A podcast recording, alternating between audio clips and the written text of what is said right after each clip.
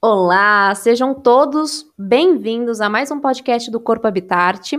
Esta é a série Fluindo com as Energias Astrológicas do Céu e hoje nós vamos falar do dia 8 ao dia 14. Eu sou a Dandara. E eu sou o Diego. Vamos começar!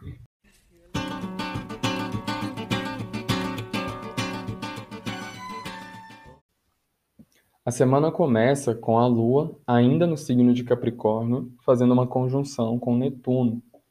É, isso faz para a gente um, uma, um alinhamento do nosso sentir voltado para o campo do trabalho, dos nossos objetivos. Essa energia traz foco e concentração para o nosso caminho profissional. Estamos inclinados a pensar e refletir sobre isso, pois as nossas emoções estarão nos guiando por esse caminho.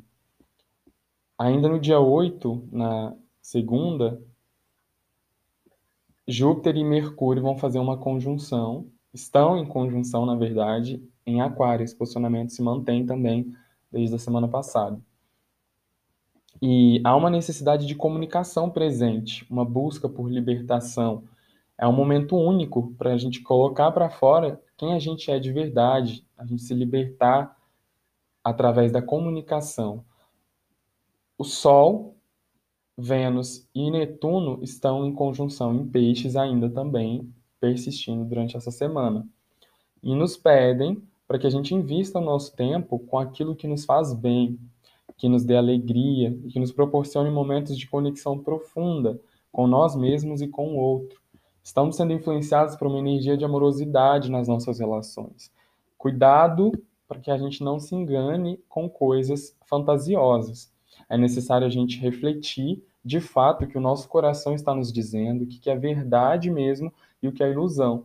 Antes da gente gastar, isso é muito importante também, não só nos relacionamentos afetivos, amizades, é, namoros, casamentos, como também no trabalho, né, na forma que a gente lida com o nosso dinheiro. Antes da gente comprar algo, gastar algo, é realmente necessário que a gente questione se vamos precisar daquilo, se aquilo de fato faz sentido. É, esse posicionamento nos convida a olhar para os nossos vícios, né? e um deles é o consumismo exagerado. Passando para o último posicionamento do dia 8, Marte ainda mantém em Gêmeos. E isso traz para a gente um, uma vontade muito grande de estudar, de aprender algo novo, mas junto vem uma energia de ansiedade, e, ou seja, é o momento da gente direcionar. Como que a gente não fica ansioso, não querendo fazer tudo de uma vez? Direcione. É, o direcionamento vai ser um grande auxiliador, né? Quais são, qual é a minha prioridade? Qual é o meu foco? O que, que eu realmente quero?